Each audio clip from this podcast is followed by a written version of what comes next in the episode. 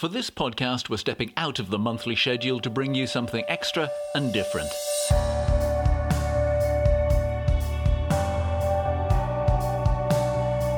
There are two parts to this conversation with Nick Butter. The second part is about setting a new record for running around the coast of Great Britain. The first is about a new worldwide charity he's establishing that is so different, I genuinely think you'll be interested in hearing more. I know I was. In podcast 38, I spoke to Nick, who at the time was in his camper van in Italy in that country's second lockdown. Nick was trying to run the length of Italy, 100 marathons in 100 days. We talked about how he got into running, how he managed to recover while running a marathon every day, but the main part of our conversation was about his expedition to run a marathon in every country of the world as recognized by the United Nations. That expedition took two years, and Nick visited 196 countries. 196. That number is significant because it's the name of Nick's new foundation, the 196 Foundation. So before we chat about running around Britain, let's start with that. The 196 Foundation is a micro trust. It's entirely non-profit, and in very simple terms, we ask for donations of £1.96 per month from anybody anywhere. And we then put all of that money into a pot and ask the donors to vote on who we support. So as you donate, you get a vote, and it could be any project anywhere. Okay, so the logical way to unpick this to talk about from the donation forwards to the giving. So £1.96 a month, £23.52 a year or three years at £70.56.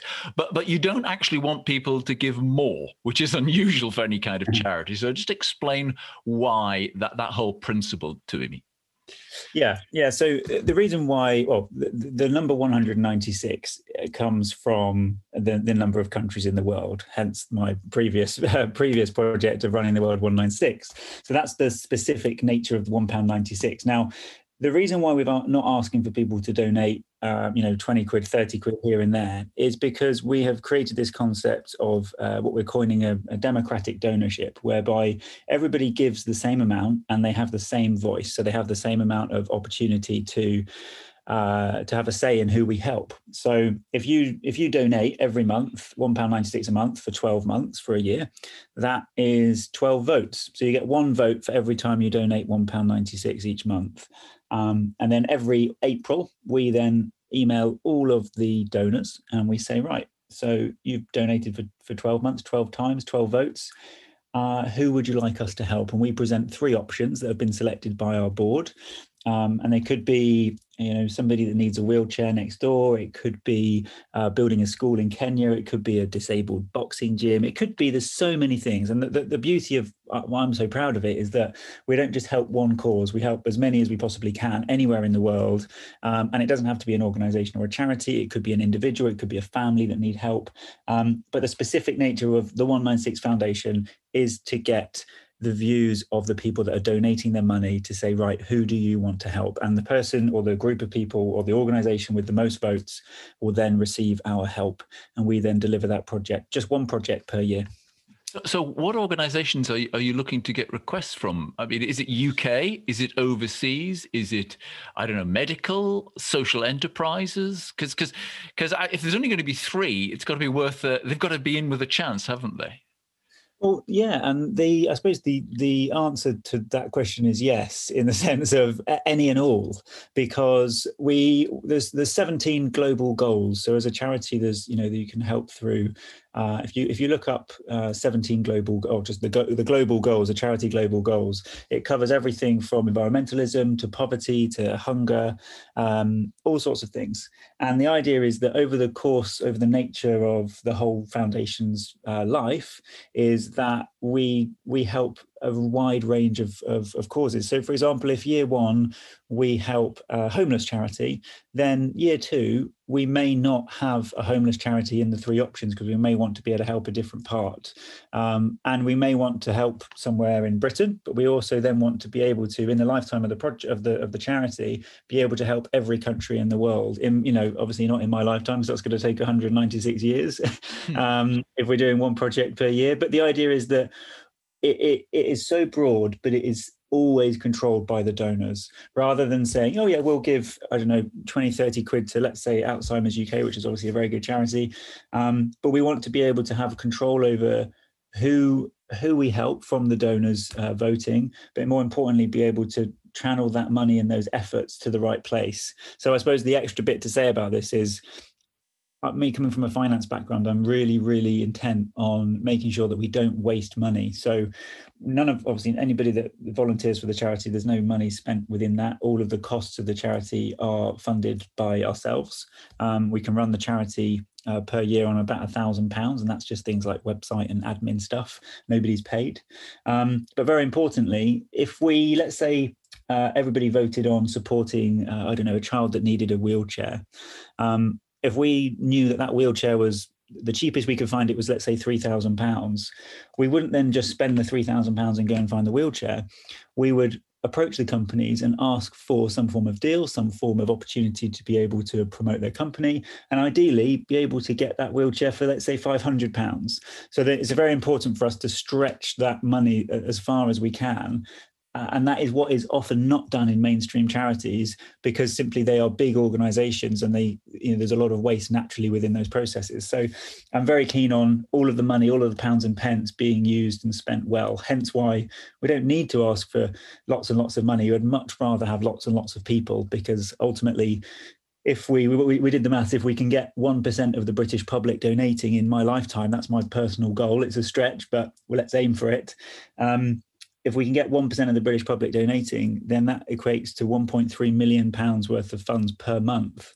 Um, and over the course of a year, you know, that equates to a lot of money and we'd be able to, to do a lot of good with it. Um, and so small projects like wheelchairs can then scale up to huge projects like building, building orphanages, schools, educating uh, medical staff overseas. It can, it can grow and grow and grow. Who's going to whittle them down to that three that people will get to vote on in August? So the way that we're approaching it over in the beginning years is to use our board members, so the board members that are either involved in other charities, but we're also going to be reaching out to a select number of donors each year and basically saying, look, these are the options that we've got. What what one do you want on on the on the rota if you like? But it ultimately has to be something that we can afford. Because let's say something comes into our inbox that says we'd like to help, we'd like help from the 196 Foundation, and we need twenty thousand pounds to do X, Y, and Z there's no point us putting that forward for the vote if we don't have the money to do it and if we don't have the means to be able to deliver the support so uh, if it was a very you know a specialty and we simply couldn't deliver that as part of the foundation then we would aim to speak to that person that uh, created that request and ask if we can find a help elsewhere. That's the other thing about the, the, charity is that although we may not necessarily select all of them, is that they will have our support in some way or another through you know our contacts, our friends, and our family members, the other donors that might be able to help. So we're going to do, be able to do a lot more good in the long term by by doing it that way. Because I can imagine it's it's quite intimidating for someone who needs maybe if it's just 300 pound for a wheelchair to think that they're going up against a clean water project somewhere that that will benefit um, a thousand people yeah. or a hundred people in a village, and they might not apply, or they might want to, I don't know, go for another, go, apply somewhere else where they they think they're more likely to get a share of something rather than just because it's quite a gamble to be one of the last three. I'm just thinking from a, a person who wants the money point of view. It's kind of is it worth their effort applying to you? Is what I'm saying. Well, I think yeah, I think definitely, and we've had a lot of good applications come in, and I would say it's. Oh, well, if it's happening, that's the answer. Yeah, exactly. I, I, would say it's, it's as simple as it's a very very simple form, and then we follow that up with a couple of questions and emails, and if we can go, you know what, well we can't help you immediately this year, then at least the, we are aware of who may need the help and the scale. So we're going to be very very clear on the impact um, to the spending ratio, making sure that our impact report reports are done very transparently. And so we don't want to just be able to help just say 5000 pounds helps a school of 200 people okay? Now that's brilliant. However helping one person with a wheelchair doesn't just help that one person it helps their family it helps so many other bits. And so we're going to be able to do a very wide reaching impact study to see which one deserves to be on that last three, if you like. Um, and there is no right or wrong way, I don't think. It's, it's going to be a bit of trial and error over the first few years of doing it. Um, and ideally, we can build a board of people that can can help us whittle them down. But we've got enough coming in that we know we'll be able to, to deliver some good projects regardless. And we're experimenting with the concept that if you know if, if the, the, the two out of the three that don't get picked we're hoping to be able to roll at least one of them over to the following year and therefore maybe give it another option. So eh, we're we're playing with it as we go. The main thing is that the the the donors get uh, to vote on on who we help. And of course, those donors also get feedback. Yes, absolutely, exactly, and that's the main thing. Every every quarter, we'll be sending out a newsletter explaining where we are, and I'm very keen on sharing the amount of donors we have coming in, the amount of applications we have coming in, try and really be super, super transparent. And if we get to a point where we're where we're thinking, okay, well, we've got these two options, you know, to put on the final three list, why don't we just email our donors and ask for their their input to see which one they'd like to see on there? Because uh, I'd much rather do it that way and put a little bit more effort into making it clearer and more helpful for everybody than just kind of bulldoze through. So I suppose there's a few key principles. It's, is removing waste from from spending, being very very very democratic, and helping a wide range of of, of causes, um, and not just charities that can afford to uh, can kind of you know have more conversations with us. It's more about uh, helping those that need it. I, I'm a trustee of a, a, charity here in Scotland, so I've been to presentations by the Charity Commission up here, and I know they are, are pretty tight. Now, you mentioned it was about you felt it was about a thousand pounds to to run a charity. I, I, you might find it's more. I don't know. It, it's because there's websites, as you say, there's hosting and design, there's insurances, there's meeting, just even renting meeting rooms for trustees to meet and have these conversations. Although now, nowadays, of course, we can do it like Zoom over here. But but but presumably the aim is to be transparent on that because we found it very helpful to to know to, to be, make it clear to people who are donating it to us what exactly what was going to help us run the charity and exactly what was helping us to donate to a good cause. Absolutely, and so the very simply is that all of the money donated, none none of that money is going towards uh, paying for the charity's upkeep or the running of it. So that is all paid for out of either my own pocket or we approach uh, independent third parties and we say, can you cover these costs for this year? Um, and I think a thousand pounds is is probably stretching it because we have very limited costs on on the website and things like uh, you know, meeting rooms and, and actual help with getting things done like web design that's either done ourselves or it's done through contacts and friends where we don't require any any payments. You've um, got good contacts there. It's, yeah good contacts and just a lot of lovely people that you know that, uh, understand what we're trying to do.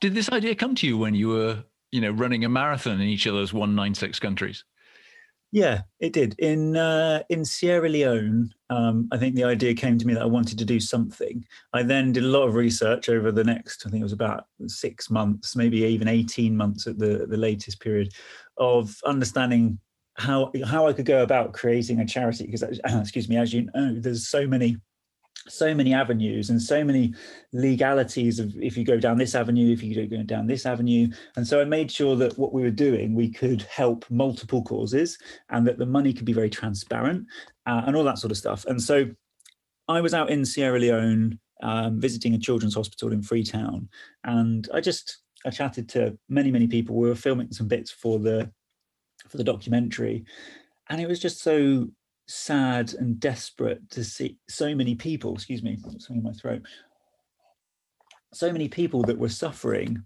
and they really didn't need that much by way of money.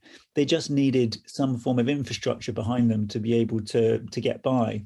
Um, and I think I've told this story before, but I chatted to one lady in particular who had two children in hospital and she couldn't afford to pay for to understand what was wrong with them she couldn't afford to educate them or to feed them she couldn't afford to work because she had to look after her sick children and it later transpired very sadly that she had actually had nine children and seven of them had sadly already died And it was all because she couldn't afford to work out what was wrong. And these two kids were going down that same route. And through lots of friends and the charity that was was supporting this foundation, uh, this hospital out there, um, we got to the bottom of how much it would cost to get these kids well and to feed them and educate them and uh, and be able to support them for a year uh, sorry, for two years for each of the children. And it came to just over 80 pounds per child to be able to get these kids well and on the right track again and you know, give them books and things for the school.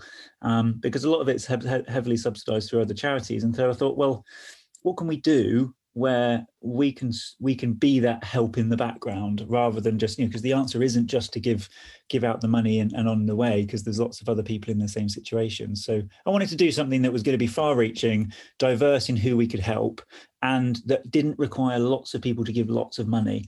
I just wanted a small amount so when we're you know we're trying to save money we go through our bank statements at christmas or whatever and think how can i you know cut out some spending? I wanted that one pound 96 to be the one that people keep on their on their direct debit list because it was doing so much good and actually it was costing them very little. I'm frankly amazed you had time to organize this because you ran the world marathons. That's what we spoke about in podcast 38. Uh, at the time we spoke, you had were running the length of Italy. You finished that on Christmas Eve. And then on the 17th of April, you started running around Britain, which you completed on the 22nd of August. Um, kind of a busy schedule there, Nick. Let's just talk about a bit about that run around Britain. You ran anti-clockwise, which I think is opposite to the intuitive way, and I'm wondering why you did that. Yes, that's very true. There was a few reasons. Um, we looked at the wind direction of the coast, and actually, it was more or less 50 50. But if anything, it was favoring us to run clockwise. And we had initially decide, decided to run clockwise. Then we realized that with COVID restrictions, we were potentially going to be getting to Wales before the restrictions were lifted. And so we'd then have to be pausing and waiting. And so if we went anti clockwise, we started down in Cornwall we would be able to get to Wales way after the restrictions are lifted. Now, as it happened, the restrictions were delayed, um, and we actually reached Wales. I think it was two days after the, the final restrictions were lifted. So it was perfect timing, and that's most of the reason why we went anti-clockwise. The other reason was uh, a far more personal one, which was that I have a very, very good friend of mine, a guy called Ollie, and, and uh, his now wife Rebecca, um, who were getting married, and I didn't want to miss their wedding. And we were going to be if we went the other way around we were going to be the opposite end of the country and have to do a, a horrendous drive and then have to catch up all these miles.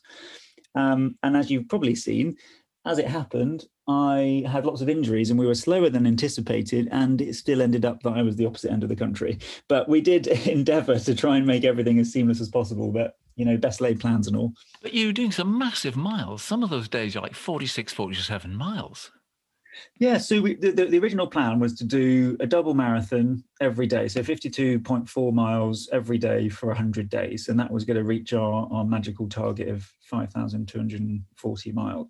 Now, on day six, I'd been running double marathons along the Cornish coast, and I was pretty ruined, to be honest. And uh, I had a lot of injuries, uh, a very, very painful time, and then ended up having a, a flip meniscus in my right knee and having to hobble on crutches and sticks. And it was absolutely agony. God, I missed so, that bit. I must have been away. I'm so sorry. I didn't know about that. that was that was the first. How did you get over that? Four horrible injuries. Um, I had a, a, really good physio guy called Tim who uh, who did the support physio for uh, Eddie Izzard actually on his missions, which you've probably heard about and uh, and he said, "Well, I know you're not going to be stopping, so let's try and get you moving as quickly as possible." Um, and I had two nights off uh, after finishing at half past one in the morning. I, have got this brilliant photo of me in the in the bath, which uh, is a decent photo, but I looked like I've had about forty pints because I was absolutely ruined. I was hallucinating. It was absolutely hell. And then he managed to tim managed to sort me out and we had all sorts of um, uh, special kind of deep heat but super strong deep heat and then a little bit of talking about how the body moves and kind of offloading some of my weight uh, and then off i went and we managed to carry on with just single marathon days for a while and then I managed to get back up to doubles. And then, then for the majority of the journey, after about day day 40, I went back to doing 47, 48 miles because after that initial injury, I had then multiple other injuries, which we don't have time to go into all of them. But the, the two significant other ones were two broken bones in my right shin. Um, and that happened in Norfolk on day 33 um, through the sheer impact and my muscles pulling away from my bone and my body deteriorating. Um, and I was told through the hospital in, in King's Lynn um, to have six weeks off. I couldn't couldn't walk, uh, and I hobbled out of the the hospital yet again with another injury, and uh, I I then gave it three nights, so four days off. Uh, and then went back and I managed to then run the following 55, 60 days with 48 miles every day um, in a lot of pain for about a month. Um, but Did you rattle from the amount of painkillers you were taking? I was actually only taking paracetamol and ibuprofen, well, um, and more or less every other day. But I, I was, I was really I, I, wanted to feel the pain. I'm sure you're the same with these kind of things. I wanted to feel that I knew what was going on, rather than just you know dose myself up to the eyeballs with I don't know mm. tramadol and something. do some damage. Yeah, exactly. I wanted to know what was going on, and and slowly but surely, you know, Tim the physio really taught me a good lesson about you know the whole concept of pain being a perception, which I've obviously had experience of. But if you start to think about it more and be able to push through it, the body can heal tr- tremendously quickly if you allow yourself to offload those injuries a little bit. So even with just r- walking or, or, running with poles, um, walking and running slowly with poles for the first few weeks, um, very long days, very exhausting, but it managed to heal slowly and and we managed to to do yeah 300 350 mile weeks uh, every week all the way to the finish um, without further injuries so um, miracle, and you, really. you, you kind of set a record doing this. In podcast 45, I, I don't know if you come across Elise Downing, but I spoke to yes. her about running around Britain. That took her 10 months, uh, and she went into it. She was not a runner. Uh, and, and we spoke about how difficult knowing what the route should be, what actually is the coast, where should you, you run. Yeah. How did, uh, I, know I'm keeping a bit longer than I said I would, so I'll, okay, okay. but uh, how did you decide what the coast was and, and where you should be running? Yeah, very good question. So I've looked at um, all sorts of folk that have done around Britain uh, quests. I suppose Quintin Lake is one that's kind of mapped it very detailed, um, and we we we kind of uh, combined all of the various efforts because if you include all of the islands, that kind of triples the distance. If you if you go up the estuaries as opposed to over bridges, if you stay right on the coast as opposed to the main roads near the coast, there's so many different versions of it. And we realized that to be sure that we were definitely doing the distance and we were definitely staying near the coast at the right times, we were going to be flexible with our route day to day, but we needed to make sure we definitely hit the 200 marathon mark, the 5,240, because most people do a route of around 4,800 to 5,000 miles. So we thought, well, to be sure, let's get the, it was just just neat to do the 200 marathons. Um, and on top of that, we said we're not going to do any of the 6,300 islands because obviously that's quite a long way, and it includes all of the you know the Outer Hebrides and all that sort of stuff. We'll just do the mainland Britain, uh, and we will stick as close to the coast as we can where there are paths or roads. Um, and so, yeah, if you look at the, the, the GPS data on on Strava, you see we we've stayed as close as we can. Um, the majority of the time, there's been areas where we were originally planning to go over a bridge uh, rather than go around the estuary. And then in real terms, we needed a few more miles on that day, so we'd go up the estuary instead. Um, but more or less, I'm actually really impressed with the team and I's effort of staying close to the coast because it was difficult to not miss roads and all that sort of stuff. It's obviously as you're sleep deprived as well. You even not just for me, but for the team as well. Um, I was we ask you, sorry, I was going to ask you the highlight, but was the highlight just getting to bed every day? to be honest, yes. No, the, the, I think the highlight was having lovely chats with people on the on the road and, and the sunny days where you can kind of take your top off and run. And I always say, sweating when you're cold because you've got layers on is pretty grim, but sweating when you're when you're hot because of the sun and, and it's a nice warm sunny day. That's that's kind of the euphoric moments. But yeah, we yeah, did we, a good we, summer in Scotland. Yeah, you had a good time when you were up here fantastic. I was so lucky with the weather, and and like I say, we did get round in in record time. I think you know we we were just under four months, so I'm I'm happy with that. Let's finish with a few words about the 196 Foundation. I know a lot of people listen to these podcasts on on their commute, but they also do it while they're working out, walking dogs, and especially running. So mm. if they've enjoyed your tales, uh, well, even if they haven't, what would you like them to do once they get home, get to a computer, or get somewhere that is safe for them to take a look at the phone if they're in the car right now? Yeah, absolutely. No, I appreciate that. Thank you. I, I guess I'd urge everybody to look at the 196foundation.com um, and you can look at it on, on Instagram. It's just the 196 Foundation. Um, just Google that, have a look at the website and see what we're all about. Um, we've got some really brilliant volunteers helping that have also connected with other great charities as well. Um, and if you can afford £1.96 a month, then please just sign up. Uh, you can cancel any time. Uh, and more importantly, if you want to get involved with what we do on a, on a closer basis, then email us. There's an email address on the website, or just email me, nick at nickbutter.co.uk. I'm always open for, for emails to me.